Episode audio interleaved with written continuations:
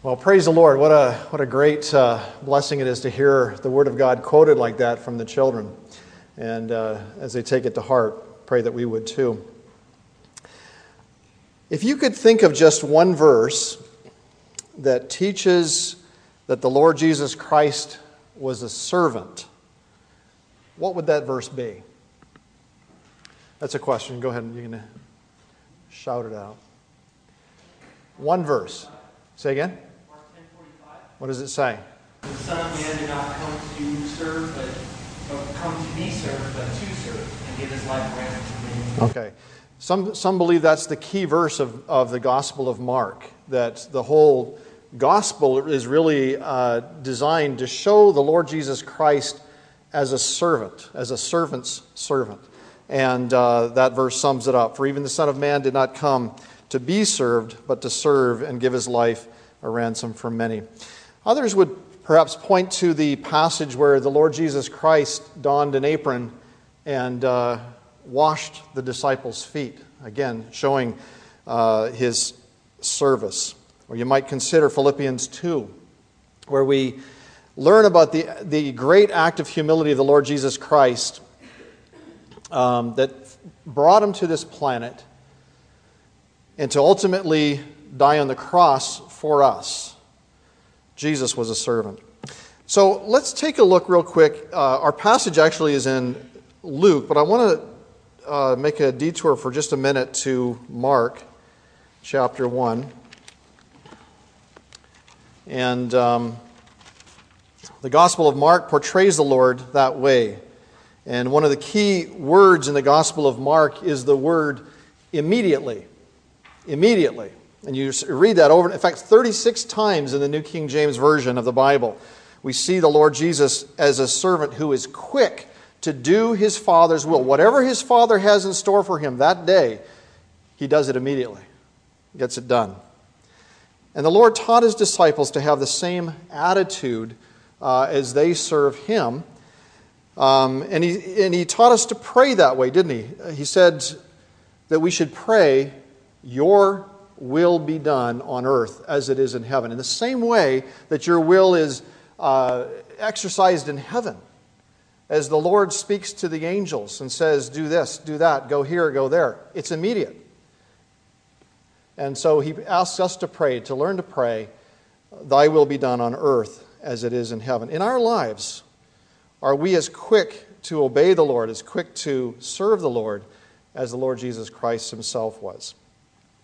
Uh, now, before I forget, I know I will if I don't say it now. Um, we're going to o- offer this afternoon uh, an opportunity for those who want to obey the Lord in baptism.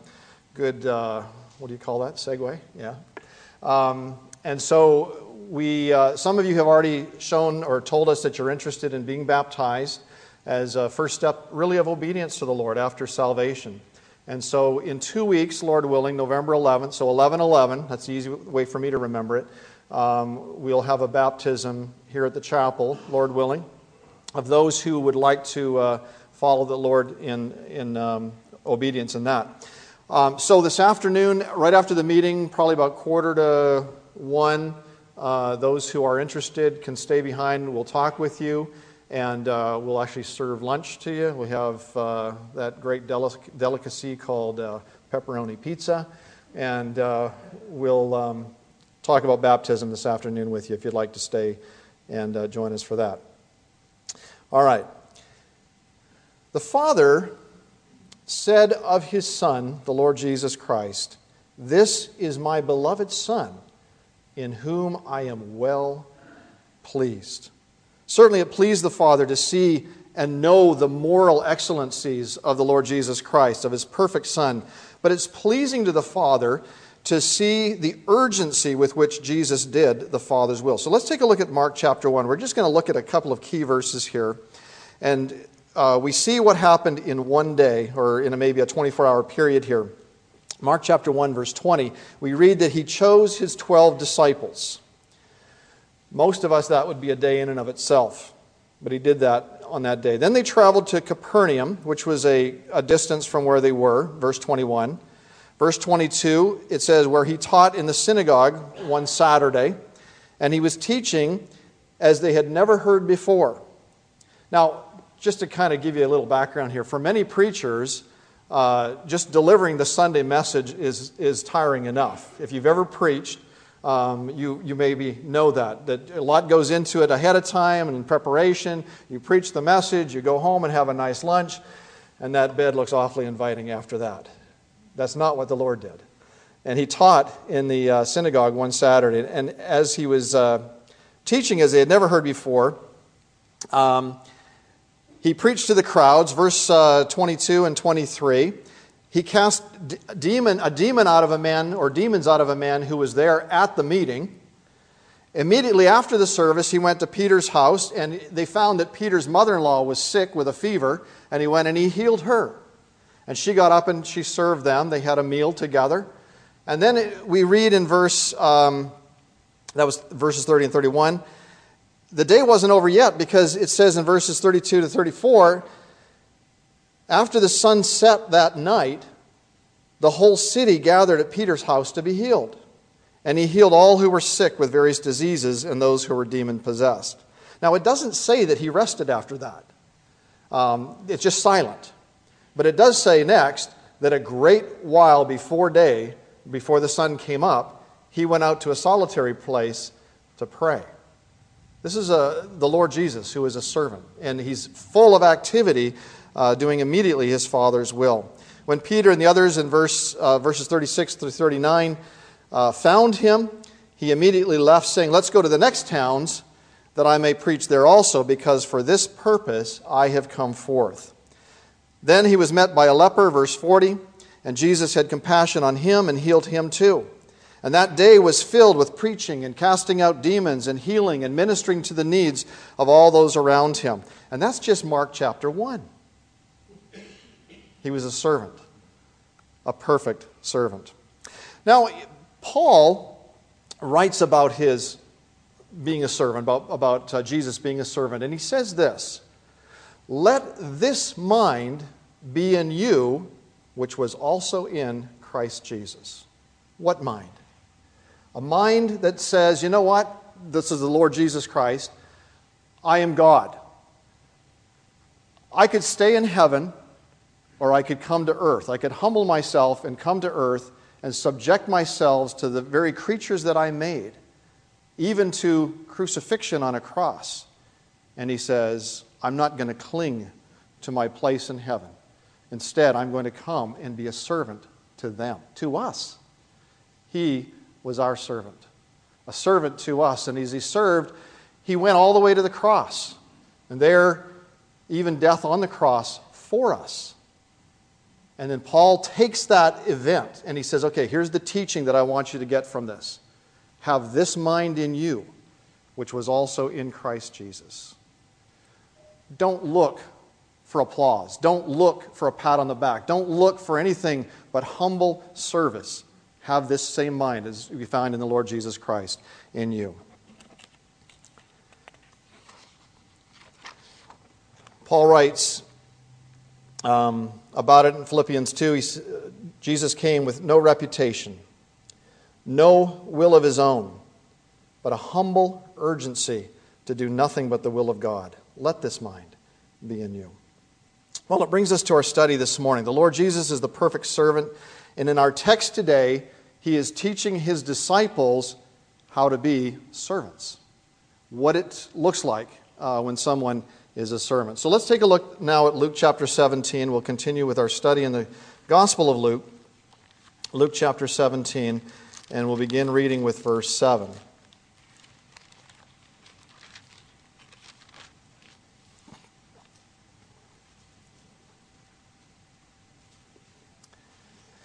And which of you, having a servant plowing or tending sheep, will say to him when he has come in from the field, Come at once and sit down to eat? But will he not rather say to him, Prepare something for my supper, and gird yourself, and serve me till I have eaten and drunk, and afterward you will eat and drink? Does he thank that servant because he did the things that were commanded him? I think not. So likewise, you, when you have done all those things which are commanded, which uh, you are commanded, say, We are unprofitable servants. We have done what was our duty to do. That's our call of duty, being a servant. We are called to be servants, but some of us don't want to serve. Some of us look at service and go, ah, How do I get out of this? How do I avoid this? Well, the Bible illustrates our relationship with the Lord in, in many ways. In fact, I was listening today, this morning, for, um, you know, perhaps some of these ways would be brought up. But let's just go over a couple of them. In some places in the scripture, we as believers are likened as sheep. We're called sheep.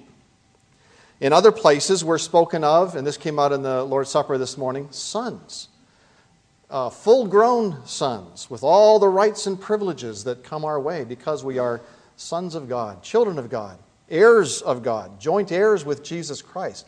We're all of those things. Still, the scriptures speak about us as being royalty. Did you know that? Kings and priests to our God. We are also called a body. Another illustration of the, of, uh, the church, uh, a vine or branches.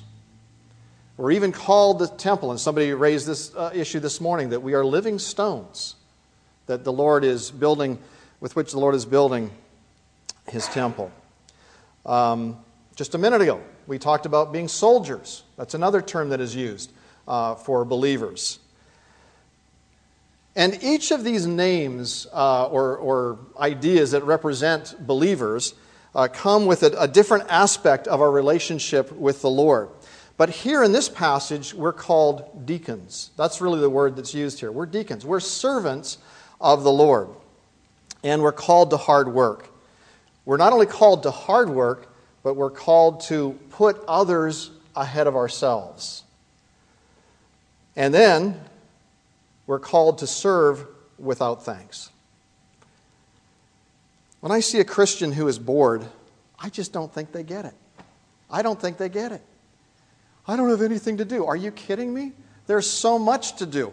Here's what the Lord left us with when He went uh, to heaven. Just before He ascended, He said, Go into all the world and make disciples. Have we done that yet?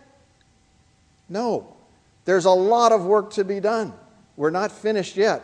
This morning we saw on the map, I was just talking to Matt about this a minute ago, different countries that we've reached out to. And I said, wouldn't it be great if we could fill that whole map with uh, the whole globe with uh, places that we've reached out to? I said, this year was all, all done in red. And I said, that's great.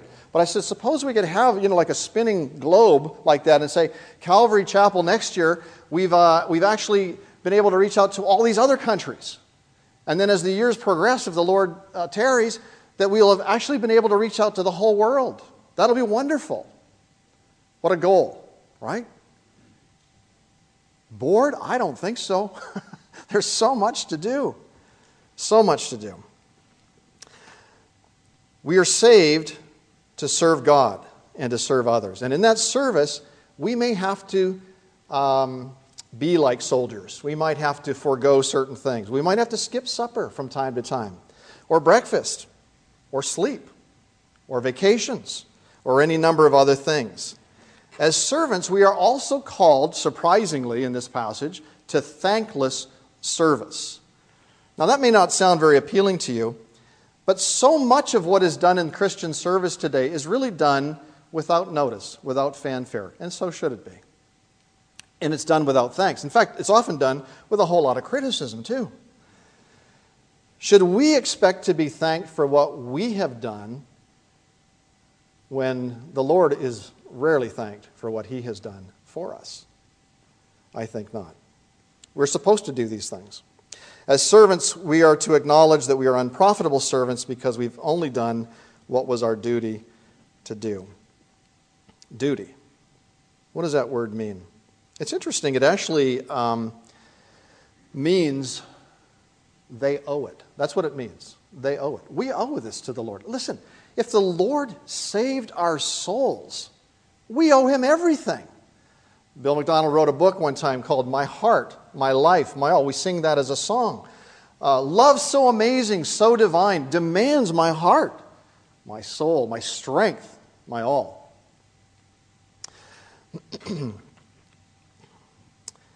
After a full day's work, this servant came in from the fields, came in from uh, plowing, or came in from caring for the sheep, and uh, he didn't put his feet up on the sofa. He was given more work to do. Okay, now it's time to serve me, the master said. Serve me my dinner. And dinner had to be served. And the Lord asked, Does the master thank that servant for doing what he was commanded to do? No. Why? Because it's his duty to do so.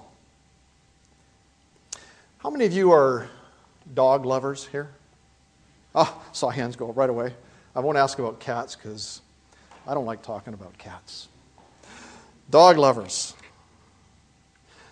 I remember uh, some years ago, Bill MacDonald shared with me um, something that he um, uh, had a theory about. He said, uh, This is what he said I am persuaded that God put these four legged creatures in the world to teach us valuable lessons.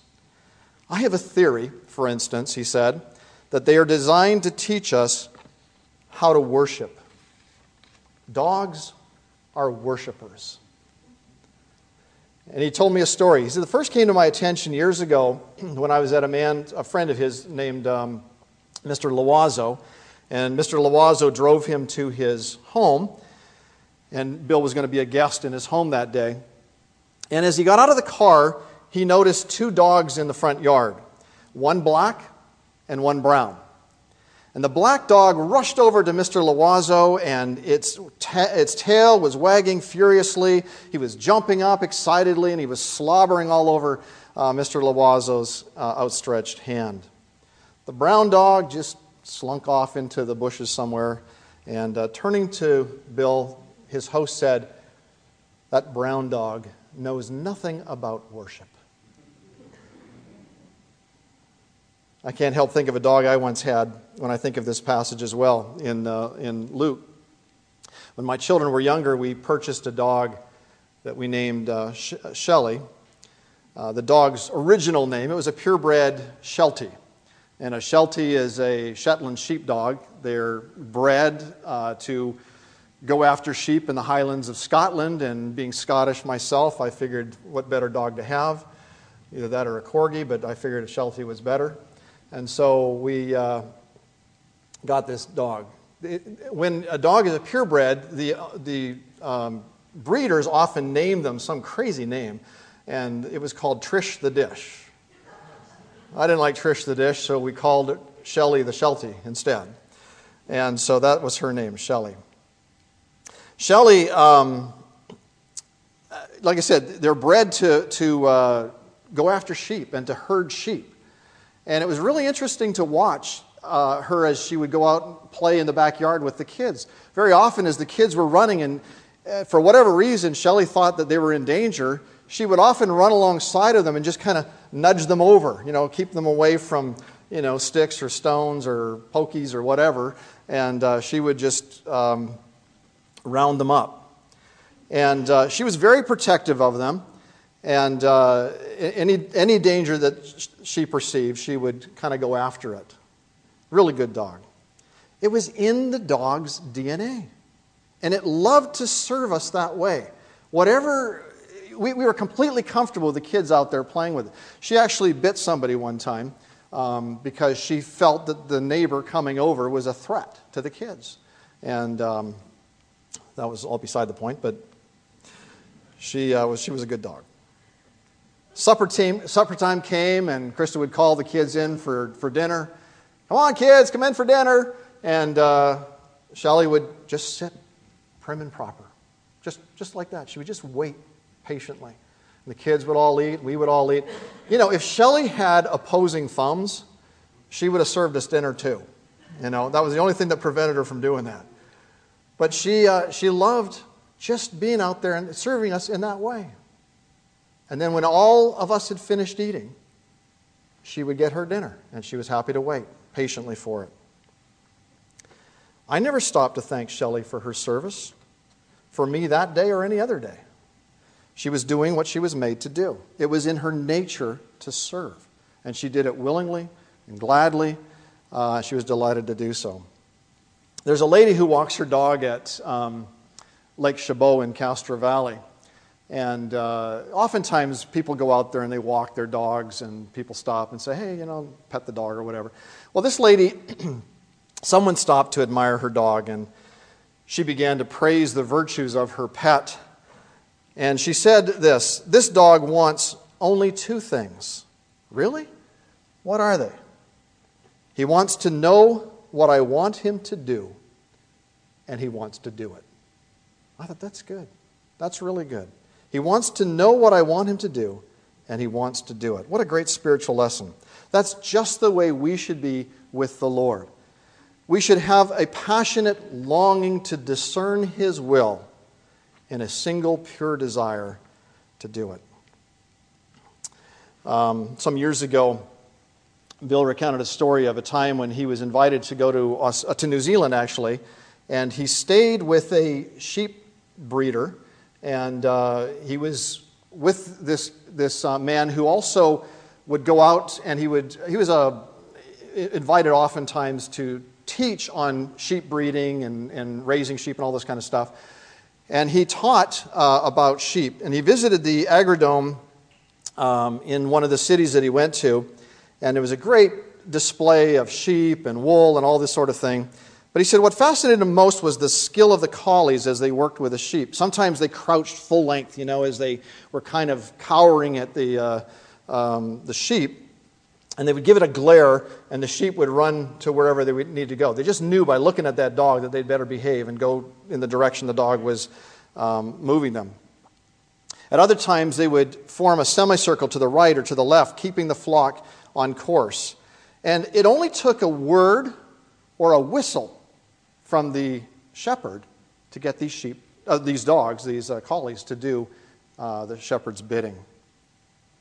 In the course of his lecture, the shepherd said this You don't have to reward these dogs.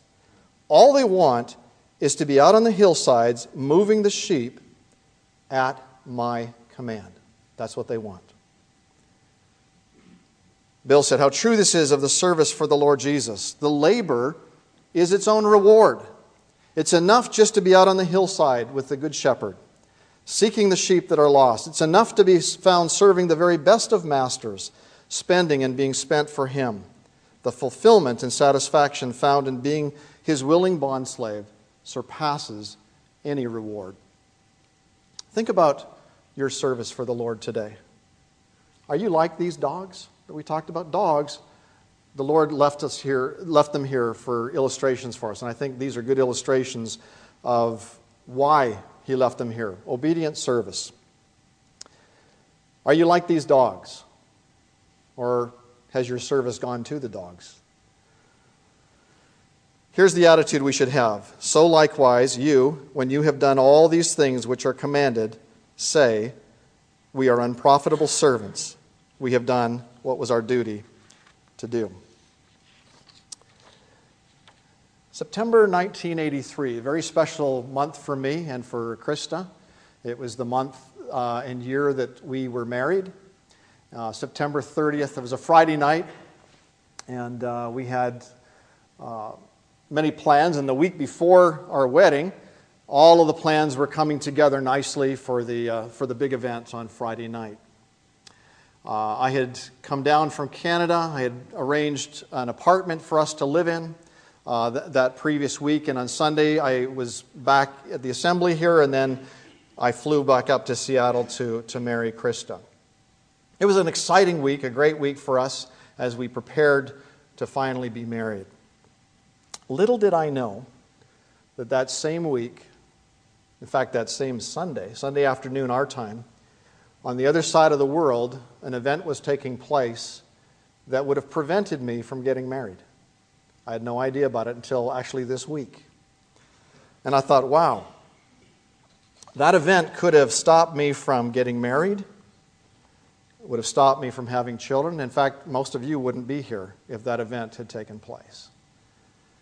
It would have resulted in World War III, in a nuclear holocaust such as the world has never seen before. There is a man whom you've probably never heard of before who by his one action averted catastrophe that would have wiped out entire countries and plunged the entire world into nuclear holocaust. It happened that same week, the Sunday before. It was, it was Monday morning um, Russian time, and it was Sunday morning, or Sunday afternoon our time. How many of you have heard of Stanislav Petrov? Anybody know that name? You'll probably hear more about him next year. You've heard about him. Good. All right. Stanislav Petrov served as a lieutenant colonel in the USSR, 1983. At that time, Russia was considered an enemy of the United States of America. Many of you younger people won't remember any of this stuff because it, it's after your time, it was before your time. But Russia was considered the arch enemy of the United States of America. If we had any enemy in the world, it was Russia, the USSR. And, um, but as it turned out, Stanislav Petrov would become, for Russia and for the world, an unsung hero. Because of military secrecy and political and international differences, most of the world has not heard of this man, Stanislav Petrov. The extraordinary incident leading to his heroism occurred near Moscow in the former Soviet Union just past midnight, September 26. During um, this time, the, it was called the Cold War was going on. We've had World War I, you've heard about that, you've studied about it, World War II, massive weapons and killing and destruction. But then the world kind of settled into what was called the Cold War. It was just the uh, amassing of stockpiles of nuclear weapons aimed at Russia from here and for, at Russia to the United States. And uh, that was kind of the way the Cold War went. It was kind of like who's going to blink first? These two world powers did not trust each other. And the distrust uh, led to a dangerous consequence. They built thousands of nuclear weapons to be used against each other. And if there was ever a war that would uh, break out, um, it was likely they would devastate each other and much of the world many times over, resulting in the death of countless millions of people, hundreds of millions of people or more, uh, potentially even obliterating the whole planet. It was Lieutenant Colonel Stanislav Petrov's duty this particular night to uh, be in a control center, and uh, he was to use the computers and the satellites that they had in space to warn the Soviet leaders of uh, any nuclear missile attack by the United States. In the event of such an attack, the Soviet Union's strategy, it was a, it was a known strategy, was that if they saw intercontinental ballistic missiles coming towards them, then they were just simply to press a button and send everything they had back at us. And uh, that was kind of the military strategy of the day. Tensions at this time were actually uh, very high. Um, some of you may remember this, but uh, at the very beginning of that month, September 1983, there was a Korean jet that had veered off course over uh, Russian territory, and the Soviet Union shot it down. It was a passenger jet, and everybody in, on that plane died, including many Americans. When they realized what had happened and that it was not really a threat to Russia, uh, the Soviet government sent to their KGB operatives working in this country look out, the United States is going to retaliate, and they'll probably uh, start with nuclear weapons aimed against us. So they were already on alert. But there was more that was taking place that month. Uh, it happened that at the same time, the United States was, was leading a, a defense strategy in Europe, and they were playing war games with nuclear weapons uh, aimed at Russia. And that was right on their doorstep. And so all of this was taking place at the same time. And so their fears were at an, at an all time high uh, that the United States was going to be sending nuclear um, bombs their way. So the, um, the military strategy or the kind of known agreement between the United States and, and Russia was the doctrine called MAD, M A D, which stood for Mutually Assured Destruction. You send a bomb our way, and we'll let loose with everything we've got. And so you're dead. And so this fear of who was going to blink first was always in the back of their minds, the military and also the, um, the political leaders of both countries, really. And they were so concerned about it that it kept each other at bay because nobody wanted to blink first. On this particular night, something went terribly, terribly wrong. Deep inside Serpukhov, I'm not sure if I'm saying that, 15, a secret bunker somewhere in the, United, uh, the USSR, military officers were monitoring their early warning detection system, and their satellites reported to their computer system that an inter, intercontinental uh, ballistic missile had been launched from the United States. And uh, they later learned that there was an anomaly that took place in the atmosphere, that through some sun rays hitting the, uh, cl- a cloud layer and bouncing back up into space, it actually was all it was. But they didn't know that at the time. And so the um, early warning system began to um, sound its alarm. The first sign of a massive nuclear strike. And really, this man, um, Stanislav Petrov, had written the rules of engagement. It was interesting. Uh, he had worked with the, uh, the systems, the satellite systems, the computer systems, and basically wrote the book on how to respond if there was ever a nuclear um, event. And so he, of all people, was there at the controls that night. The computer system was indicating an apparent launch of a single ICBM from the United States and was heading towards Russia. This is what he said. It was a nasty shock, he uh, recounted to the Moscow News. Everyone jumped from their seats, looking at me. What could I do? There was an operations procedure that I had written myself.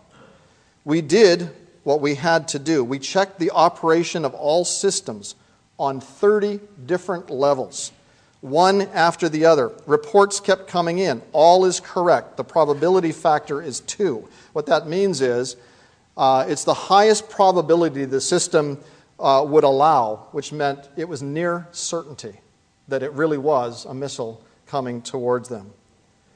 And um, Petrov could simply push the flashing button initiating an irreversible uh, chain reaction in a system that would launch a counterattack without any human intervention. What should he do? Wow, can you imagine being there and having that on your shoulders? Petrov, for just a moment, began to reason within his heart that a computer error must have occurred because the United States surely would not launch a single ICBM. If they were going to uh, be a first, if it was going to be a first strike, they would launch a massive first strike, and there was only one. And so he began to think, no, it can't be. There's got to be a glitch in the system here. Besides, there had been questions about the accuracy of their whole system anyway, um, and so th- he was just concerned about all of this. But then, just a short time later, the situation turned even more serious. Now the computer system was indicating a second missile had been launched by the U.S. and was approaching the Soviet Union. Then a third, and a fourth, and a fifth. The sound of the alarms was deafening, and in front of Lieutenant Colonel Petrov, the word start was flashing in red. Start, start, start. Presumably, the instruction indicating the Soviet Union was under massive attack, and it was time to initiate the counterattack against the U.S even though he had this sense that the computer system might be wrong, he had this, he had no way of knowing for sure. And the problem was the next line of defense was their um, um, radar system, which could not see beyond the horizon. And so, if he waited until he actually saw this equipment coming to him on the horizon, it'd be too late. There would be no way to uh, counterattack it at that point. And he waited. And he chose to do nothing. He um, made his final decision. He would trust his intuition and declare it a false alarm. If he were wrong, he realized that a massive counterstrike against the United States would be impossible, and it would soon be raining down nuclear weapons on the, on the Soviet Union. And he waited, and minutes passed by, and everything remained quiet no missiles, no destruction. His decision had been right. And really, Stanislav Petrov had prevented a worldwide nuclear holocaust. He was a hero. Those in his own little group in the, uh, in the control room congratulated him for making the right decision. But he had disobeyed military procedure because he defied the computer warnings. And because of this, he later underwent intense questioning by his superiors about his actions. Um, and perhaps because he had ignored the warnings, he was no longer considered a reliable military officer. Presumably, in the military, it is understood that orders and procedures are to be carried out unfailingly without question. In the end, the Soviet Union did not reward his, this man with any honor. Now, they didn't punish him either uh, uh, directly, um, but his promising military career was through. He, it was over. And he had to uh, retire, and then he had a nervous breakdown after that. He went on to live his life in Russia as a pensioner.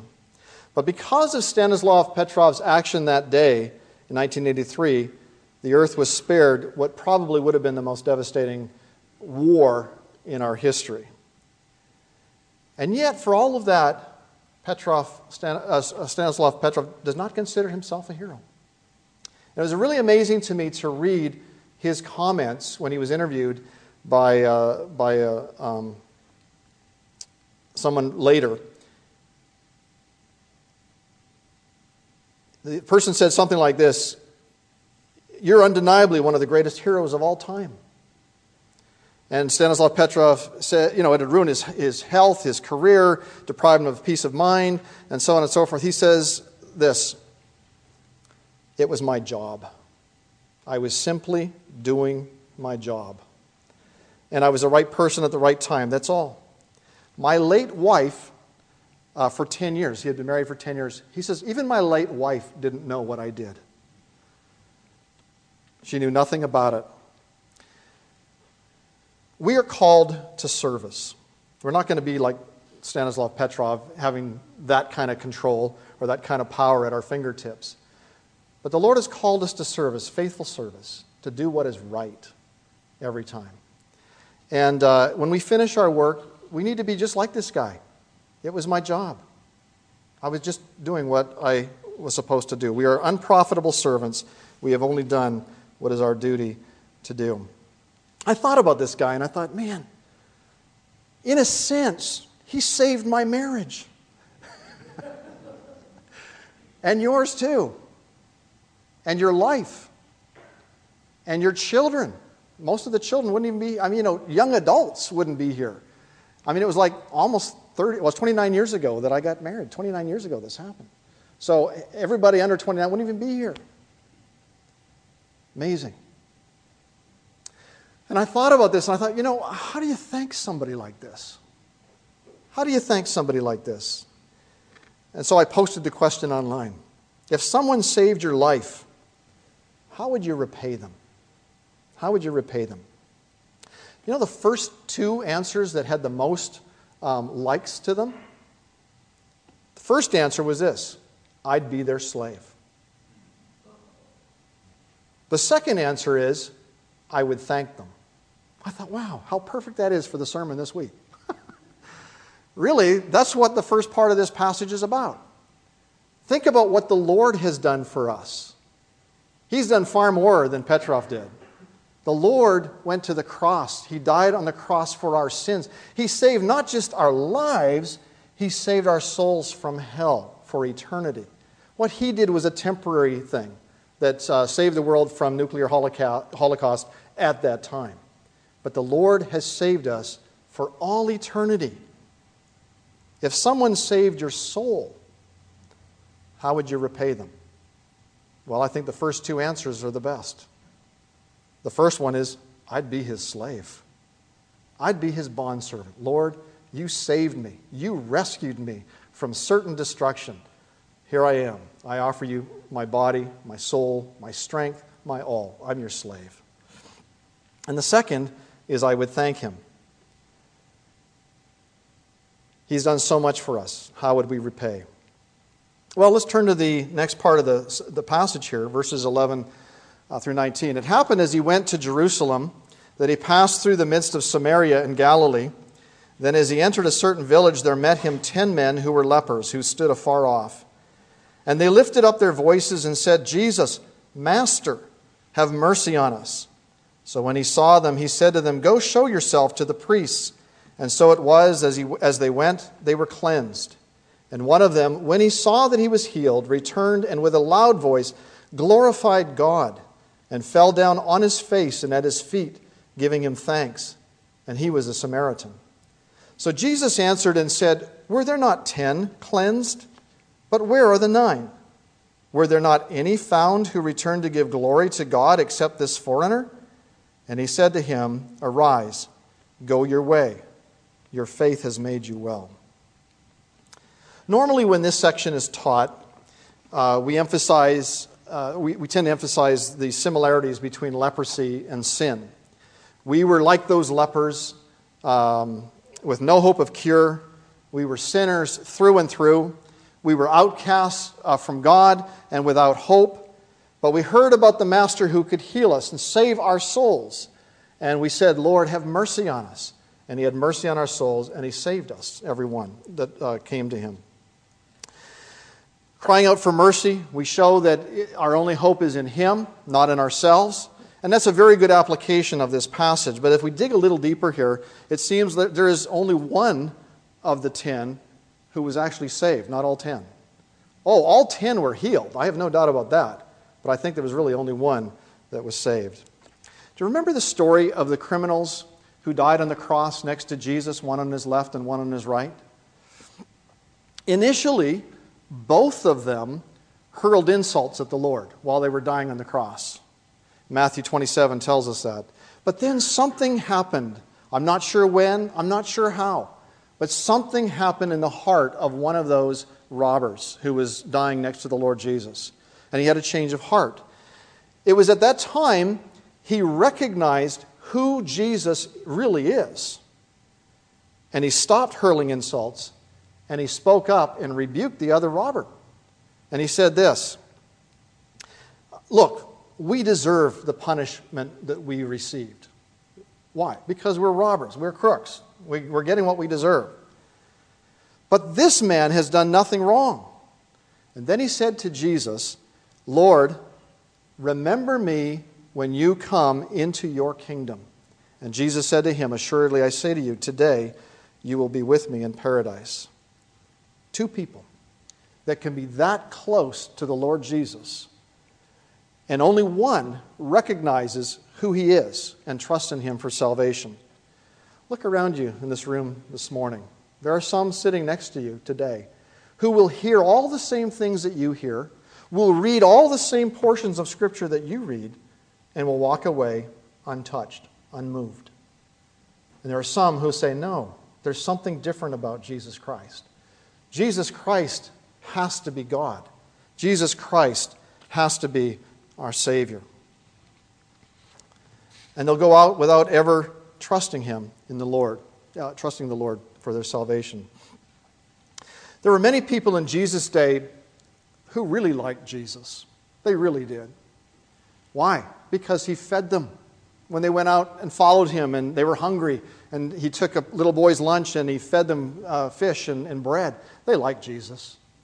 And he healed them. They were sick and they were deformed or they couldn't walk or they couldn't see or they had leprosy or they had something wrong with them. And, and, and Jesus healed them. I really like Jesus.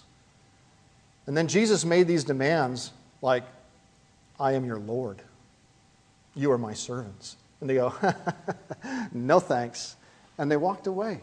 And he actually, at one time, turned to his disciples who were following him after the crowds had deserted him. And he said, Will you go also? And they said, Lord, to whom shall we go? You have the words of eternal life.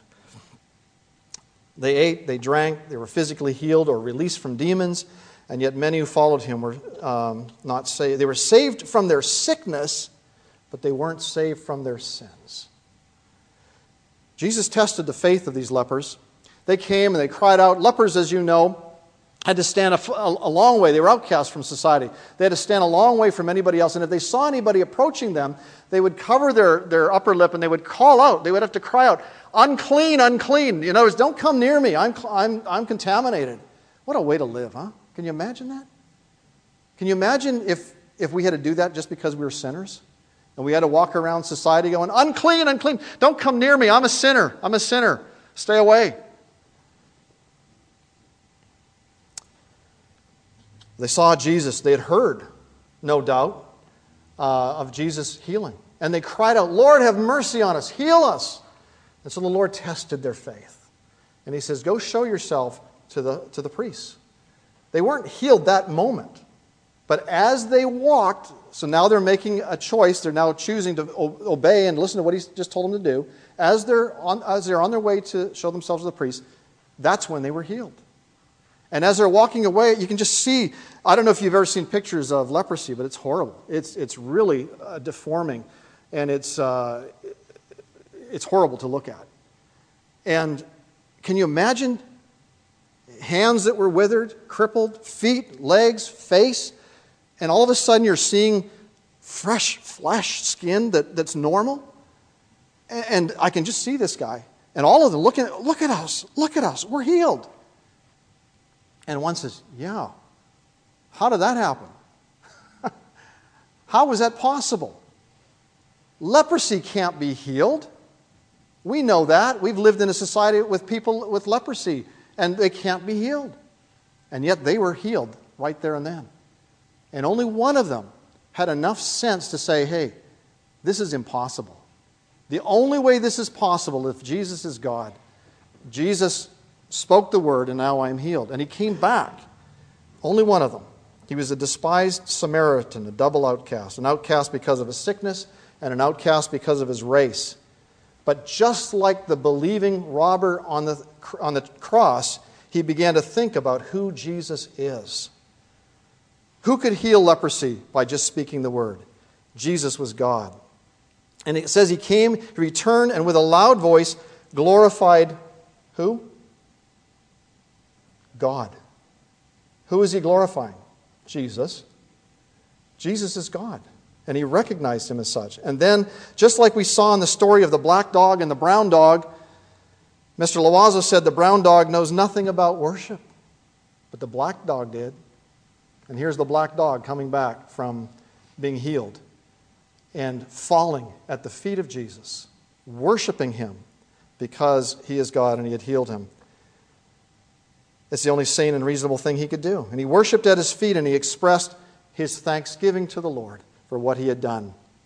Now, while the other nine were quite satisfied with their temporary healing of their body, they were healed probably the rest of their life. I have no doubt about that. But when I say temporary, I mean they're still going to die. They're still going to die. This man wasn't satisfied with just being temporarily healed, he was saved. And Jesus said to him, Your faith has made you well. I was thinking, just in closing, about a psalm that uh, we read about in, in Psalm 107. And it's a, a plaintive psalm in a way. The Lord is describing to uh, his people, Israel, uh, the things that he has done for them over the years, over the centuries. And then he, he asks four times in this psalm a question, or he's, uh, he, he makes a plea, really. He says, Oh, that men would give thanks to the Lord for his goodness and for his wonderful works to the children of men. And he talks about all the things that he did for them in um, their wilderness wandering, when they were in Egypt, when he delivered them from Egypt, when they were taken off into captivity um, to Babylon. And he says it again and again and again. Oh, that men would give thanks to the Lord for his goodness and for his wonderful works to the children of men. Brothers and sisters, if you know the Lord, think about the first verse, two verses of that psalm, which say this Oh, give thanks to the Lord, for he is good, for his mercy endures forever. Let the redeemed of the Lord say so. The two most popular answers about somebody who has done so much for us. The first is, I'd be his slave. And the second is, I'd thank him. Let's do that today. Let's pray. Lord, as we think of what you've done for us, it just amazes us, Lord. We were worse off than these lepers. Uh, our condition was uh, terminal. And Lord, we uh, had no way of escape. But Lord, we think of what you did for us, where you humbled yourself. You did not cling to your rights in heaven, but came and humbled yourself and became obedient to death, even death on the cross for us. What a servant. That you might die in our place on that cruel cross. Thank you, Lord, for what you've done for us. Lord, what fitting response can we offer to you? But Lord, I believe. And Lord, we offer to ourselves our, our bodies a living sacrifice, wholly acceptable to you which is our spiritual worship. Lord, we want to be your servants. And Lord, we want the praise and thanksgiving of our heart to be heard in heaven. Thank you, Lord, for what you've done for us. Lord, give us hearts of gratitude, hearts of praise and worship this week as we think over again and again the refreshing news that Christ died for sinners, of whom I am the chief. Thank you, Lord Jesus. Amen.